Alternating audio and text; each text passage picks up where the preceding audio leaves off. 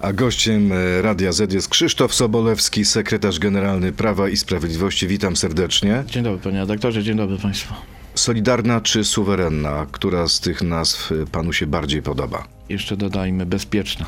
I wtedy mamy filary programu Prawa i Sprawiedliwości, między innymi z 15 roku, gdzie była solidarna, suwerenna i bezpieczna Polska. Więc cieszymy się, że korzysta nasz koalicjant z tego dorobku Prawa i Sprawiedliwości i idzie tym tropem. Czyli was kopiuje. My pochwalamy taki trop, jesteśmy za tym, aby Polska była suwerenna, solidarna i bezpieczna. A dlaczego pana zdaniem Zbigniew Ziobro zmienił nazwę swojej partii? A to już pytanie do Zbigniewa Ziobro. A pan się oczywiście nie domyśla? Czasami jest, panie redaktorze, tak, że jak rozpoznawalność jest na niskim poziomie, trzeba coś zrobić. No, w tym przypadku być może o to chodziło. Nie jestem tutaj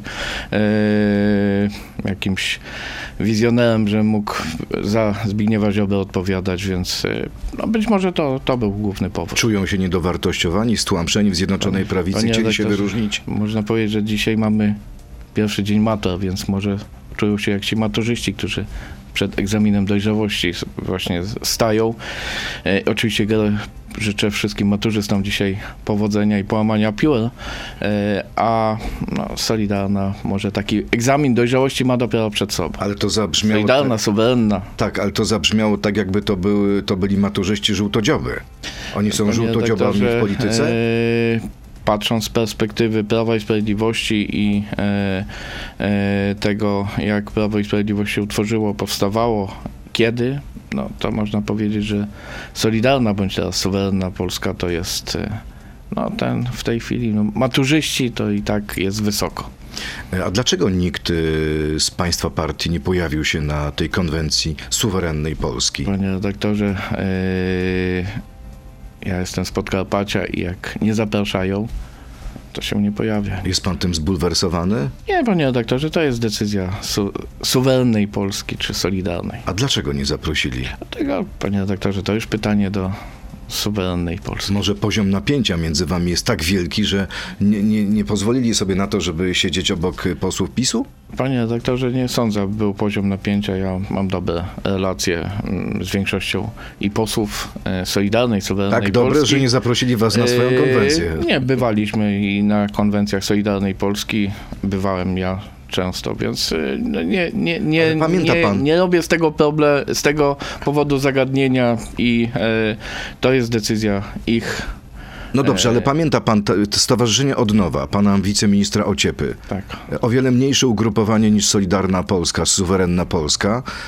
Na pewno nie ma 20 posłów i tam był na konwencji i premier, i 3 wicepremierów. A tu wyglądało niemalże jak ostentacyjna nieobecność. Panie redaktorze, mówię, nie robię z tego tematu zagadnienia i to jest decyzja ich cóż, przyjmujemy ją z dobrodziejstwem inwentarza. Zaimponowała panu ta konwencja, jej rozmach, 2500 członków, świetne efekty wizualne.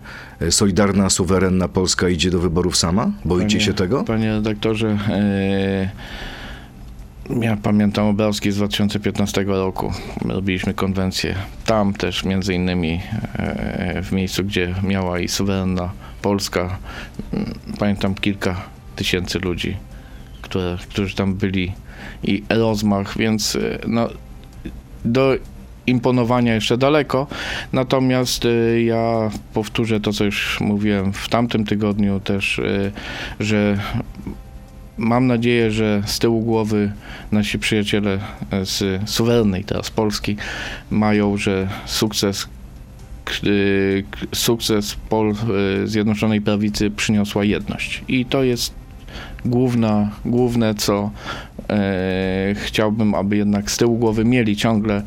W 2015 i 2019 roku obóz Zjednoczonej Prawicy wygrywał wybory i coś, co działało,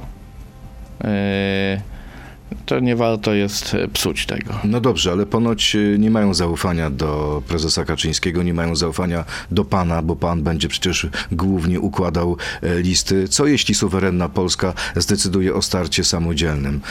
Ma szansę na przekroczenie progu? Panie redaktorze, to będzie też dla nich ten egzamin dojrzałości, jeśli by taką decyzję podjęli. Natomiast ja jednak zakładam, że zdrowy rozsądek i podejście propaństwowe zwycięży i to myślenie o tym, że w 2015 i 2019 obóz Zjednoczonej Prawicy, jeszcze raz powtarzam, odniósł dwukrotnie zwycięstwo, to nic nie stoi na przeszkodzie, aby to powtórzyć w 2023, a później w 2027. Czyli jako obóz Zjednoczonej Prawicy. Czyli pan jest za tym, żeby pójść z Suwerenną Polską? Jestem za tym i cały czas o tym to powtarzam i nic się nie zmieniło. Wczorajsza konwencja nie zmieniła niczego w moim myśleniu. A na jakim etapie jest przygotowanie list wyborczych? No na pewno ten etap wczoraj troszkę został wycofany. Nastąpiło cofnięcie w budowaniu list? Delikatnie cofnięcie na pewno. A dlaczego? Nastąpiło, panie redaktorze. Tak. Taki etap. Czyli z jednej strony serdeczność, przyjaciele suwerennej Polski, a z drugiej strony nieznani te numery. To jest ten egzamin dojrzałości, panie redaktorze. Czyli co, testujecie teraz suwerenną Polskę? Nie, my nie testujemy, panie redaktorze. Wstrzymacie negocjacje w sprawie list? My zapowiadaliśmy, że listy wyborcze, ich ogłoszenie, kształt będzie nie wcześniej niż w okresie wakacyjnym. Tak naprawdę w ostatnim możliwym momencie przed rejestracją i tutaj się nic nie zmieniło, natomiast same rozmowy będą teraz troszkę inaczej wyglądały. Polscy biskupi zaapelowali do polityków, aby w imię odpowiedzialności za ojczyznę unikali pokusy demagogii i populizmu oraz bezwzględnego dyskredytowania oponentów. Czy zastosujecie się do tego apelu? Panie redaktorze, podpisuję się pod tym obiema rękami. A przestaniecie nazywać Donalda Tuska kolaborantem niemieckim? Ja czegoś takiego nie użyłem i nie przypominam sobie, bym używał. Ale tak mówi pański przyjaciel Zbigniew Ziobro. No to już trzeba pytać Zbigniewa Ziobro. Ale jesteście na jednej liście Zjednoczonej Prawicy. Panie redaktorze, jesteśmy i mam nadzieję będziemy. Natomiast to już, jeśli ma Zbigniew Ziobro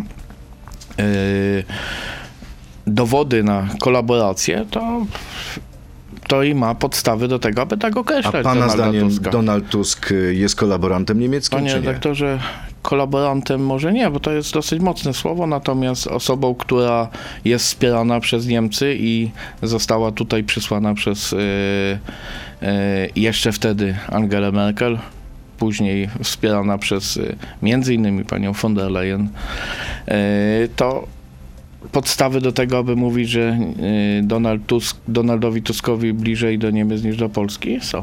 Uważa pan, że Donald Tusk nie ma prawa nazywać się polskim patriotą? Panie redaktorze, na jakiej podstawie? Mówienie po polsku, myślenie po niemiecku to jest doktryna Donalda Tuska. My mówimy po polsku i myślimy po polsku. A czy to nie jest trochę to, o czym mówią polscy biskupi, żeby wzajemnie nie oskarżać się o brak patriotyzmu? Panie doktorze, czy ja oskarżam o brak patriotyzmu? No ale to, co pan powiedział, nie jest komplementem wobec jedni Donalda są patriotami Tuska. Polskimi, inni są patriotami zagranicznymi. I Donald Tusk jest jakim patriotą? No, do polskości, do polskiego patrioty mu daleko. A czy daleko jest do debaty Kaczyński-Tusk? To może do takiej debaty dojść? Panie redaktorze, nie widzę teraz ani powodów do takiej debaty, ani czasu, żeby taka debata mogła nastąpić. Pan prezes Jarosław Kaczyński kiedyś odpowiedział, że po spełnieniu kilku warunków to być może kiedyś taka debata mogłaby się odbyć, ale ja tutaj w przeciwieństwie do pana prezesa aż takim optymistą nie jestem, żeby Donald Tusk spełnił chociażby jeden z tych warunków. A pamięta pan, jaki to był warunek? Między innymi, że brak atakowania i brak sposób atakowania, w sposób kłamliwy, obraźliwy. No tutaj Donald Tusk jest w tym względzie. Wy jesteście gołąbkami pokoju. Panie redaktorze, jak zawsze. Krótka piłka teraz. Pan może odpowiedzieć, panie pośle, tak albo nie. Powinniśmy wyrzucić z kraju ambasadora Rosji, tak czy nie? Tak. Jarosław Kaczyński przejdzie niedługo na emeryturę, tak czy nie? Nie. Zbigniew Ziobro to prawdziwy mąż stanu, tak czy nie? pomidor. Suwerenna Polska jest pazerna na stanowiska, tak czy nie? Nie. Moja żona ma wybitne kompetencje, tak czy nie? Tak. Krzysztof Sobolewski, sekretarz generalny Prawa i Sprawiedliwości, jest gościem Radia Z. Przechodzimy teraz do internetu na radioz.pl, Facebooka i YouTube'a. Tam zapytam mojego gościa m.in. o datę konwencji Prawa i Sprawiedliwości. To jest gość Radia Z. Ale wracając do krótkiej piłki, naprawdę pan uważa, że trzeba wyrzucić ambasadora Rosji z Polski? To jest moje prywatne zdanie i tutaj nie chciałbym, aby to było traktowane jako zdanie, które jest wiążące dla czy MSZ-u, czy naszych służb. Natomiast uważam, że pewien etap, pewna granica już dawno zresztą została przekroczona i nawet sam fakt wtedy prowokacji, gdy składał ambasador, chyba to było w dniu, kiedy jest według Rosjan obchodzony Dzień Zwycięstwa, 9 maja. Czyli prawie rok złożyć temu kwiaty pod pomnikiem, mając z tyłu głowy, że w tym momencie już od 3 miesięcy, od 2 miesięcy wojska rosyjskie atakują terytorium Ukrainy, to jednak podjął się tej prowokacji i chociażby już z tego powodu powinien dostać wilczy bilet. Czyli ale co takiego dałoby Polsce wyrzucenie ambasadora? Zapewne wyrzucono by naszego ambasadora z Moskwy. Prawdopodobnie tak. Ale natomiast powinniśmy chyba utrzymywać jakieś kanały dyplomatyczne. Ale są konsulowie, panie redaktorze, zawsze są konsulowie. Czyli obniżyć rangę przedstawicielstwa. To już mówię, to jest, cały czas podkreślam, to jest moje prywatne zdanie. Tak jest. Rosyjskie media grzmią o terrorystycznym ataku dronów na Kreml. Ukraina temu zaprzecza. Komu pan wierzy? Panie redaktorze, pan prezydent Zeleński powiedział, że zostawiają sprawę ukarania Putina Trybunałowi w Hadze i tutaj wierzę panu prezydentowi Zeleńskiemu. Natomiast Rosjanie, doskonale wiemy, z czego są sławni, głównie z prowokacji i tutaj nie wykluczałbym nawet, że to jest ich prowokacja, która by uzasadniała w tej chwili kolejny etap tego, co rozpoczęli 24 lutego zeszłego roku. Czyli mogłoby dojść tak naprawdę do ataku na Ukrainę w dużo większej skali niż do tej pory. Do eskalacji, tak, i to prawdopodobnie to miało stanowić pretekst. Zresztą dzisiejszej nocy, z tego co wiem, taki atak nastąpił, rakietowy, wzmożony, eskalacja takiego ataku. Według strony ukraińskiej nie powiódł się, wszystkie rakiety zostały strącone, ale jest to, można powiedzieć, tak, tylko potwierdzenie, że być może Rosjanie oczekiwali takiego pretekstu. Panie pośle, Jarosław Kaczyński nie wybiera się na emeryturę. A jak się czuje? Jaki jest jego stan zdrowia? Bo wszyscy się nad tym zastanawiają. Panie redaktorze, pragnę uspokoić wszystkich, którzy się nad tym zastanawiają i martwią, że wszystko jest w porządku. Niedługo pan prezes będzie zabierał głos, a nawet mogę powiedzieć, że chyba nawet dzisiaj. W jakiej sprawie? Będzie konferencja prasowa z panią marszałek Elżbietą Witek. Dotyczyć sprawa będzie między innymi jednej z inicjatyw, której nad którą pieczę objęła pani marszałek Elżbieta Witek, inicjatywa Chrońmy Dzieci. A, czyli chodzi o ochronę dzieci w internecie i nie tylko. Tak. A co z konwencją Prawa i Sprawiedliwości? Pojawiły się takie informacje, że przyspieszycie tę konwencję. To prawda? Panie redaktorze, nie nazywałbym tego konwencją, natomiast tak jak zapowiadaliśmy, jesteśmy w trasie w Polsce pod hasłem Polska to przyszłość. Rozmawiamy o programie z Polakami jako ekspertami od programu i chcielibyśmy też zaprezentować efekty tych rozmów i być może to nastąpi już w miesiącu maj. W maju, czyli pod koniec maja, ostatnia dekada maja. Można tak to ująć. Na pewno to, mogę powiedzieć, że w maju zaprezentujemy pierwsze efekty. Czujecie oddech na plecach. Donald Tusk jeździ po całej Polsce. W każdym województwie odbywają się spotkania władz Platformy. Platforma może pójść do góry?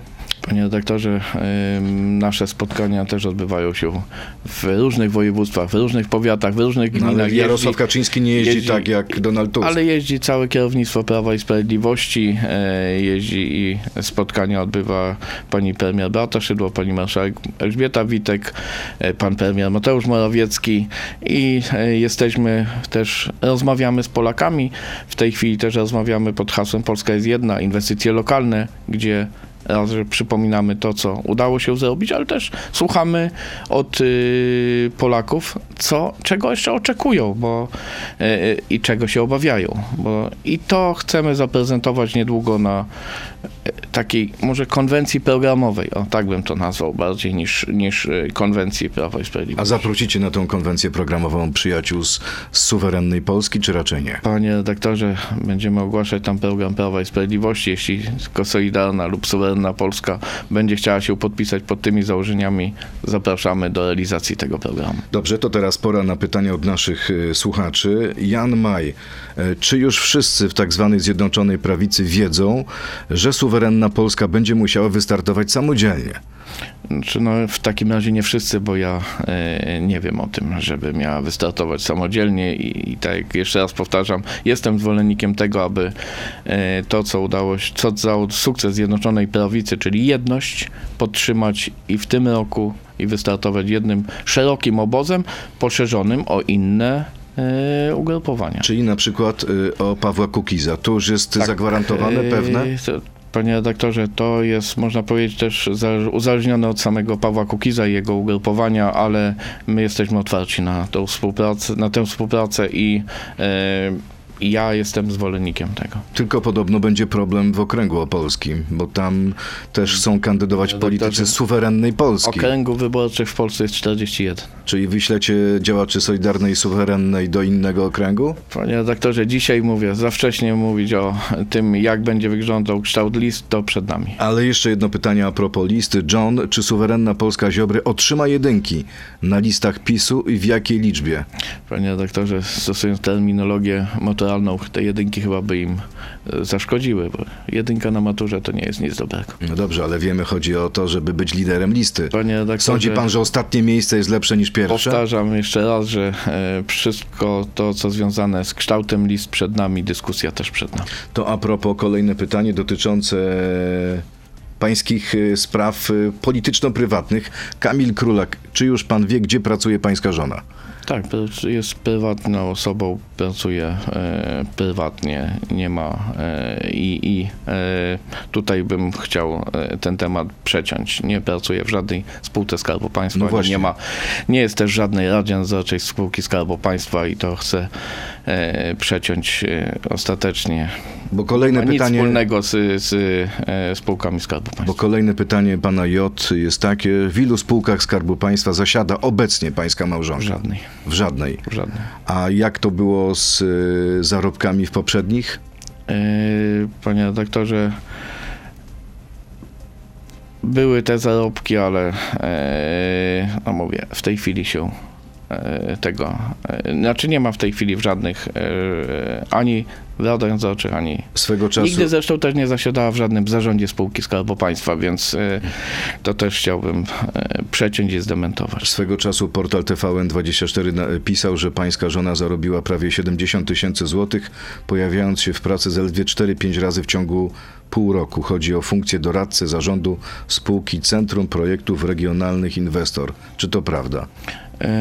Panie redaktorze, z tego co wiem, to była doradcą, a mając taką funkcję, to w zakresie obowiązków, panie redaktorze, nie jest od 8 do 16 praca, tylko są inne świadczenia, które świadczyła i wywiązała się z tego, więc... Czyli dzisiaj już nie pracuje w żadnej spółce Skarbu Państwa. W żadnej spółce Skarbu Państwa od minimum roku czasu.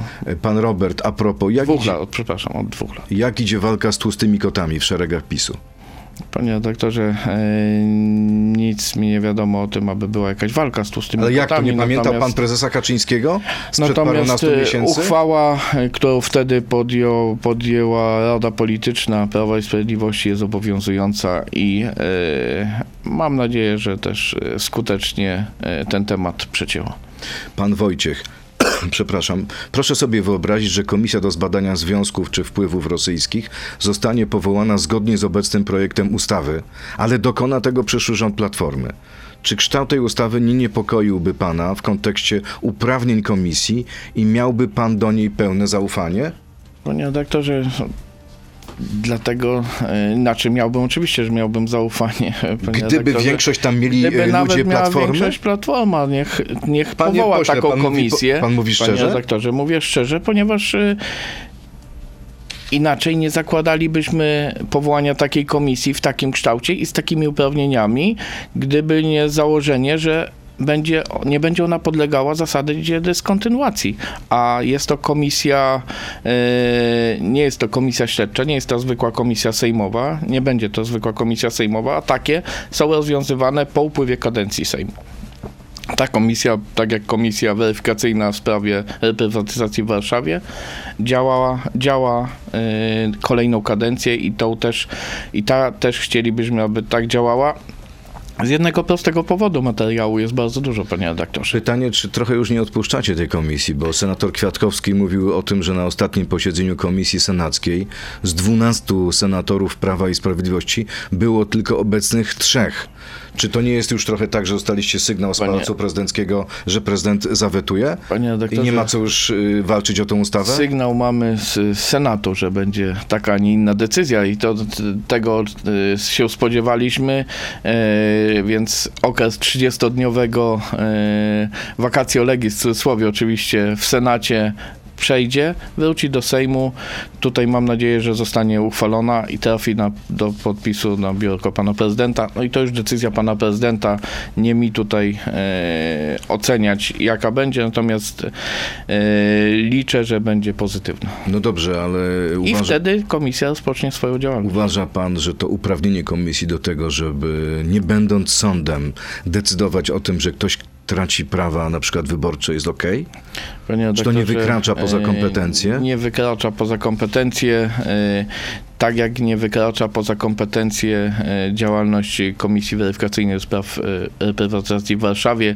Ja tylko przypomnę, że niektóre decyzje komisji zostały zaskarżone do sądów, do sądu administracyjnego i zostały podtrzymane. No dobrze, ale komisja nie jest sądem, a będzie miała prawo odbierania praw publicznych. Ale będą pełne prawa do odwołania się. Także to nie jest tak, panie redaktorze, tam jest cała procedura i każdy będzie miał prawo do podjęcia odpowiednich działań w kwestii odwołania się i przeprowadzenia tego w procedurze sądowej, więc to nie jest tak, że ta komisja podejmie ostateczne decyzje i nie będzie do tego możliwości odwołania się. Zupełnie innego zdania jest Komitet Socjologii Polskiej Akademii Nauk, który przyjął uchwałę, w której czytamy o nasilającym się procesie niszczenia przez Prawo i Sprawiedliwość podstaw ładu demokratycznego. Jako przykład tego niszczenia właśnie komitet podał tę komisję. Panie redaktorze, o tym, że Prawo i Sprawiedliwość niszczy polską demokrację, praworządność słyszymy od października 2015 roku. W momencie, kiedy wygraliśmy wybory jako Prawo i Sprawiedliwość, jako Zjednoczona Prawica, momentalnie okazało się, że jest to niedemokratyczne, niepraworządne i tak dalej, więc wszelkie takie tego typu stanowiska, inicjatywy już przerabiamy przez te ostatnie 8 lat. Więc przyjmujemy to jako kolejne, które... Lekceważycie takie głosy? Nie, macie, panie redaktorze, nie głosy. Tyle lekceważymy, tylko w pewnym momencie, jeśli się używa zbyt często górnolotnych słów, te słowa się dewaluują. Więc tutaj po raz kolejny słyszymy, że coś niszczymy, czemuś przeciwdziałamy. A przypomnę tylko, że w demokratycznych procedurach Prawo i Sprawiedliwość wygrywało wybory w 2015, w 2019 i mam nadzieję, że tak samo stanie się w 2023 roku. Nie tylko Donald Tusk mówią dzisiaj wprost, te wybory nie były uczciwe i te, które będą, również będą uczciwe, dlatego, że wykorzystacie do ewentualnej wygranej wpływy w spółkach Skarbu Państwa, w mediach publicznych i tak dalej, i tak dalej. Panie będą uczciwe czy nie będą? Będą uczciwe, tak jak były w 2015 i 2019 roku. Pan Grzegorz, kolejne pytanie od naszego słuchacza. Co z tym 500+? Będzie ta rewaloryzacja czy też nie? W przestrzeni medialnej pojawiają się plotki o waloryzacji tego świadczenia. Ma pan na tyle odwagi, pyta pan Grzegorz, aby wyjść albo powiedzieć tak lub nie, a nie kluczyć? Panie redaktorze, w przestrzeni medialnej tak, pojawiają się takie informacje, natomiast ja mogę powiedzieć jedno, że w kierownictwie Prawa i Sprawiedliwości ten temat nie pojawia się, nie jest dyskutowany, więc tego tematu nie ma. Nie ma tematu 500+. Nie ma tematu waloryzacji 500+. I nie będzie tematu 500+ na konwencji programowej w ostatniej dekadzie maja? Nie przewiduję takiego tematu. A po co pan jest w polityce? Pyta Betterman, tylko szczerze. Szczerze, panie redaktorze, po to, aby po pierwsze zmieniać Polskę, a po drugie pomóc Podkarpaciu. Podkarpaciu? Tak. Kocha pan Podkarpacie? Bardzo. Tam się urodziłem, tam się wychowałem i stamtąd pochodzę. W tej chwili mieszkam w Rzeszowie, więc bardzo bym chciał, aby to, co już się udało na Podkarpaciu zrealizować, kontynuować. Pani Eliza, z czego pan jest najbardziej dumny, jak zmieniło się Podkarpacie na przestrzeni lat? Z jakiej inwestycji rządów PiS? Via Karpatia imienia prezydenta Lecha Kaczyńskiego to jest pierwsza inwestycja, o której mówiliśmy od 2006 roku, inicjatywa pana prezydenta, świętej pamięci prezydenta Kaczyńskiego, która tak naprawdę otworzyła na Podkarpacie na świat. I to widać w tej chwili. Inne inwestycje to rozbudowa portu lotniczego Rzeszów-Jasionka. No teraz to jest główny hub pomocowy dla Ukrainy też.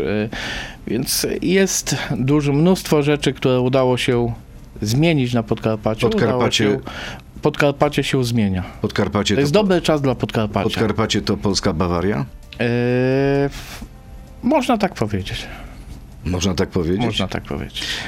Kerix, czy PiS po ewentualnie wygranych wyborach wprowadzi obowiązkową służbę wojskową lub obowiązkowe ćwiczenia wojskowe w celu osiągnięcia tej liczby 300-tysięcznej armii? Nie ma takich planów, z tego co wiem, o obowiązkowej służbie wojskowej i nikt nie planuje tego, przynajmniej z kierownictwa Prawa i Sprawiedliwości, więc tutaj mogę powiedzieć, że takich planów nie ma. Izmir, co z polityką młodzieżową rządu? Obecnie nie ma pełnomocnika, został odwołany. Dlaczego? To jest kwestia tylko powołania osoby, która by mogła przejąć te obowiązki, natomiast ja przypomnę, polityka młodzieżowa, to przypomnę, panie redaktorze, że w tej chwili cały czas obowiązuje zwolnienie z podatku do 26 roku życia dla osób, które pracują, zaczynają pracę, w 18 roku życia, podniesienie stopy, podniesienie kwoty wolnej od podatku, obniżenie progów podatkowych, to jest wszystko też dla młodych osób. Ale dlaczego nie ma pełnomocnika? Dlaczego został odwołany? Według mnie to jest kwestia kilku najbliższych tygodni, aby była osoba, która zajmie się tym ponownie tematem. A zna pan już nazwisko tej osoby? To jest decyzja pana premiera. Pana premiera Morawieckiego, a nie pana prezesa Kaczyńskiego? Panie redaktorze, obóz Zjednoczonej Prawicy ma to szczęście, że ma jedną osobę, która jest jej liderem. Jest to pan prezes Jarosław Kaczyński i oczywiście też tutaj swoje zdanie pan prezes będzie miał. A czy suwerenność Polski dzisiaj jest bardziej zagrożona, najbardziej od upadku komunizmu? Bo tak mówi Zbigniew Ziobro. Panie redaktorze, bezpieczeństwo Polski jest zagrożone ze względu na to, co dzieje się z naszą wschodnią granicą i to trzeba ciągle przypominać i ciągle o tym mówić. A suwerenność tak czy nie? Suwerenność, panie redaktorze, w tej chwili nie jest zagrożona, natomiast trzeba dmuchać na zimno. Ale Zbigniew Ziobro sugeruje, czy też mówi wprost, polskiej suwerenności zagraża Unia Europejska. Panie redaktorze, prezydent i premier z Polski są upokarzani przez Komisję Europejską. Działania Unii Europejskiej są czasami niewytłumaczalne, a czasami są poza traktatowe i to o tym też mówimy. Na przykład. Natomiast będziemy to, na przykład ingerencja w polski wymiar sprawiedliwości, gdzie ingerencja w reformę tego wymiaru sprawiedliwości, próba ingerencji Unii Europejskiej, co jest pozatraktatowe. Ale nie jesteście konsekwentni, dlatego że mimo tego, że mówicie, że są pozatraktatowe ingerencje, rozmawiacie z Komisją Europejską na temat kompromisowych ustaw. Panie rektorze, rozmawiać trzeba. Patrz KPO. Bo rozmawiać trzeba. A taka te pieniądze z KPO będą jeszcze przed wyborami, czy nie? No, czekamy na decyzję Trybunału Konstytucyjnego. Termin jest wyznaczony na 30 maja. Liczę, że będzie to pozytywne orzeczenie i zamknie temat never ending story KPO. Sądzi pan, że ci zbuntowani sędziowie przyjdą na to posiedzenie? Panie redaktorze, mam nadzieję, że w poczuciu obowiązku wobec Polski, bo tak zostali wybrani też do Trybunału Konstytucyjnego, to poczucie wygra u nich. To ostatnia sprawa, jak to wygląda z lokomotywami wyborczymi na listach Prawa i Sprawiedliwości? Czy ściągniecie ludzi z Parlamentu Europejskiego? Panie redaktorze, czy blady strach padł już w parlamencie na waszych kolegów? Nie wiem, jak w Parlamencie Europejskim to wygląda, natomiast oczywiście temat wizji kształtu przed nami, dyskusja przed nami i wszystkie warianty są na stole, nie wykluczamy niczego. Czyli jest możliwe, że Joachim Brudziński, Beata Szydło, Elżbieta Rafalska wystartują jako jedynki w borach do Sejmu? Dzisiaj nie wykluczamy żadnej możliwości. Jeśli miałoby to wpłynąć, a na pewno by wpłynęło na wzmocnienie naszych list i uczynienie z nich list, w cudzysłowie oczywiście, śmierci, to, panie redaktorze, każdy zdroworozsądkowo myślący polityk musi brać to pod uwagę. Pytanie, kto w wyniku tych list śmierci polegnie, czy Prawo i Sprawiedliwość, czy koledzy z listy? Panie redaktorze, ja jestem optymistą i zrobimy wszystko, aby powtórzyć wyniki Zjednoczonej Prawicy z 2015 i 2019 roku. Zobaczymy, jak będzie do wyborów jeszcze prawie pół roku. Bardzo dziękuję za rozmowę. Krzysztof Sobolewski, sekretarz generalny Prawa i Sprawiedliwości, był gościem Radia Z. Dziękuję, miłego dnia. Dziękuję, panie redaktorze, miłego dnia. I wszystkim strażakom jeszcze chcę przekazać pozdrowienia, tylu wyjazdów, ilu powrotów. Tak, dzisiaj dzień świętego Floriana i imieniny Moniki. Pozdrawiamy wszystkie Moniki. Dziękuję bardzo. Wszystkie Moniki. Dziękuję, panie doktorze. Dziękuję państwu. Dziękuję. To był gość Radia Z. Słuchaj codziennie w Radio Z i na player radioz.pl.